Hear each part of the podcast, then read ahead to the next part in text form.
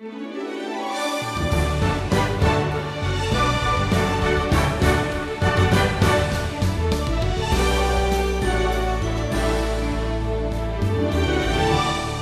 our wisdom journey through the Bible brings us to Matthew 1 and Luke 3.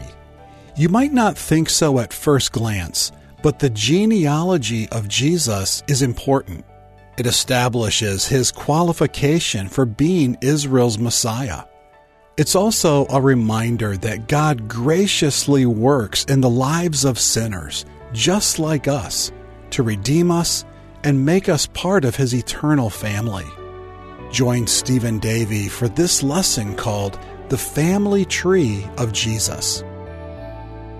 The Gospel of John has introduced us to what we call the pre incarnate life of Christ. Uh, that's Jesus' divine and eternal life before he was born as a baby boy. He was God the Son long before uh, the time when he took on flesh and became uh, God the man, Jesus the man. Well, today we're going to slip over to Matthew and Luke as they give us his genealogy. This is his human family tree, so to speak. Now, Matthew begins here in chapter 1 and verse 1, the book of the genealogy of Jesus Christ, the son of David, the son of Abraham.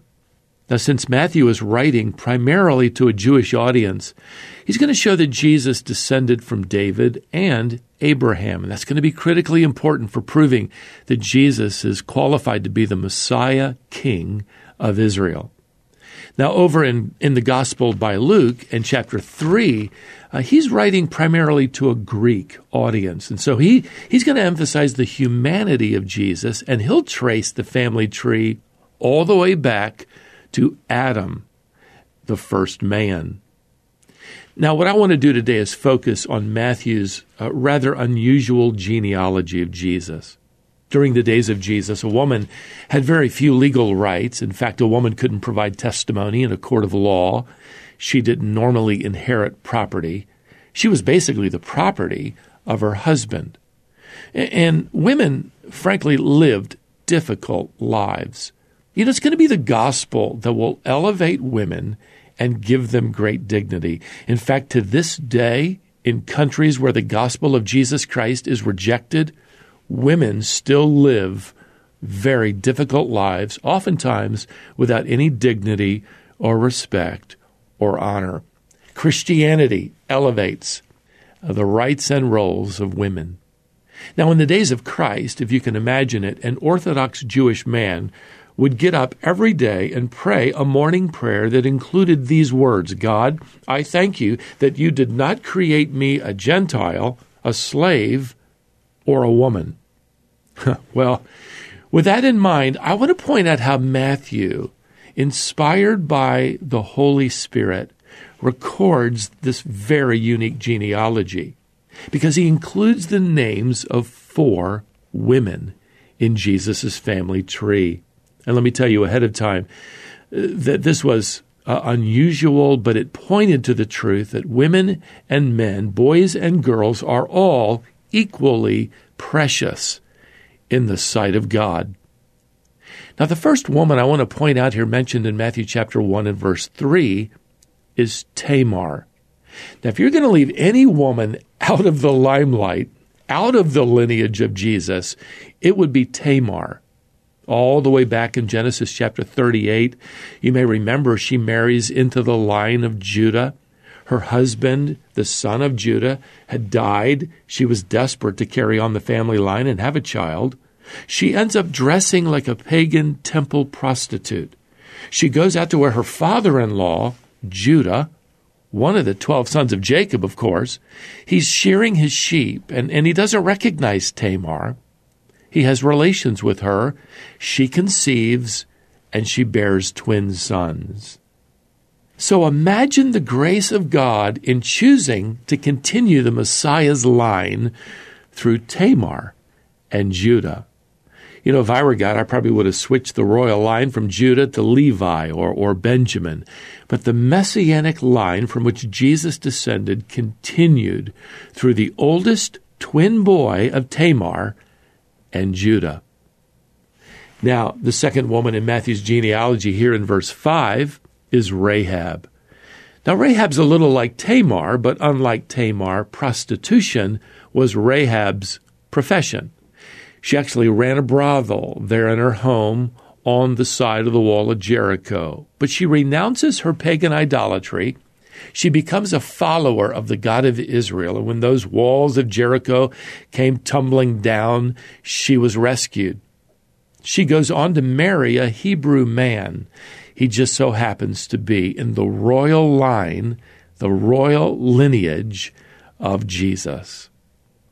The third woman, now here in verse 5, is Ruth. Ruth was a pagan Moabitess. Uh, the wicked history of the Moabites is, is now going to intersect the genealogy of the Messiah. The Moabites uh, were the result of incest between Lot and his unmarried daughter. In fact, both of Lot's daughters wanted to have a child, but uh, they weren't married. After God judged Sodom and Gomorrah, their hometown region, they had no prospects for a husband. So the Bible records for us that they got their father drunk to the point that he had relations with them without realizing it. They conceived. The oldest daughter had a son she named Moab. From the other daughter's son came the Ammonites. And let me tell you, the Moabites and the Ammonites are going to become bitter enemies of the Israelites. In fact, over in Deuteronomy chapter 23 and verse 3, we're told that no Ammonite or Moabite was to enter the assembly of the Lord. Well, that's going to be a problem here for Ruth, right? No. Uh, you might know that Ruth left her idolatrous nation behind. She followed Israel's God, faithful to Naomi. She ends up marrying the Israelite man by the name of Boaz. So, so now you have a former idolater and pagan Moabite joining the royal family line. In fact, she becomes the grandmother of King David. Ruth enters into the lineage of David's descendant, the Messiah. Jesus Christ. Now, in verse 6 of this genealogy, you have the fourth woman mentioned, Bathsheba. We read here Jesse was the father of David the king, and David was the father of Solomon by the wife of Uriah. Well, Bathsheba was the wife of Uriah. This is, this is probably one of the darkest events in Israel's past. You have adultery, murder, deception, and you don't want to bring this up. You want to cover this up. This isn't going to look very good in the genealogy of Jesus. If you're trying to show, you know, how he, he qualifies as Messiah, well, you ought to leave this out of his family history. Kind of reminds me of the wealthy high society woman who wrote a well known author and asked him to write a book on the genealogy of her family. He agreed. He began to compile all the facts about the woman's family. And in the process, he discovered that one of her ancestors had been a murderer and was executed in the electric chair in the famous Sing Sing prison. Well, he, he, he tells her about all this, and, and, and he said, You know, I'm an honest author, and I'm going to need to include this in your family history, your genealogy. Well, she begged him not to include it, but he insisted on doing it. And finally, she said, Well, if you got to include it, please write it in such a way that the truth that he was electrocuted at Sing Sing prison, you know, that that could somehow be hidden, be discreet. Well, he agreed, and he ended up writing it this way. One relative occupied the chair of applied electricity in one of America's best known institutions. He was very much attached to his position, and he died in the harness. Well, that, that story is no doubt fiction. But it does represent the way we think, doesn't it? We want to keep certain things about our family history quiet. But here in verse 6, the Lord actually brings it out into the spotlight. David was the father of Solomon by Bathsheba, and she had been the wife of Uriah. He gets it out in the open. Why? Is it because God doesn't really care all that much about sin? No, it's because God does care about sin. He sees every sin. He knows every sinner. Nothing is hidden from his sight. Uh, listen, an angel is going to show up later on in this chapter and tell Joseph, Mary will bear a son, and you shall call his name Jesus. Why? For he will save his people from their sins. You see, right here in the opening lines of the New Testament, God is effectively saying the world is full of sinners, and that's who Jesus came to save. And by the way, this is the beginning of even more good news. If Jesus is not ashamed of his ancestors, he isn't going to be ashamed of his spiritual descendants, and that's you and me. Let me tell you, this genealogy is an announcement of the grace of God. It doesn't matter who you are or what you've done.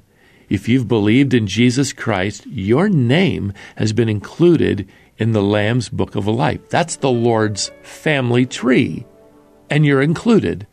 You're a spiritual descendant and member of the family of God by faith in His Son, your Savior, the Lord Jesus Christ.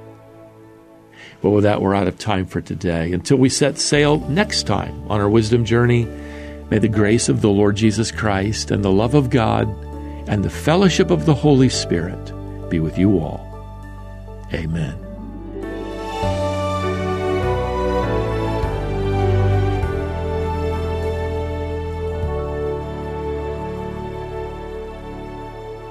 Today's lesson is called The Family Tree of Jesus. Stephen Davey is taking you through the Bible on this wisdom journey. In addition to producing this daily program, our ministry has a monthly magazine, and we'd like to send you the next three copies for you to see for yourself.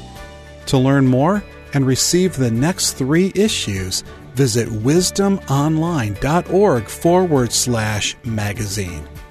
We're eager for you to see it, so please do that today. Then join us next time on the Wisdom Journey.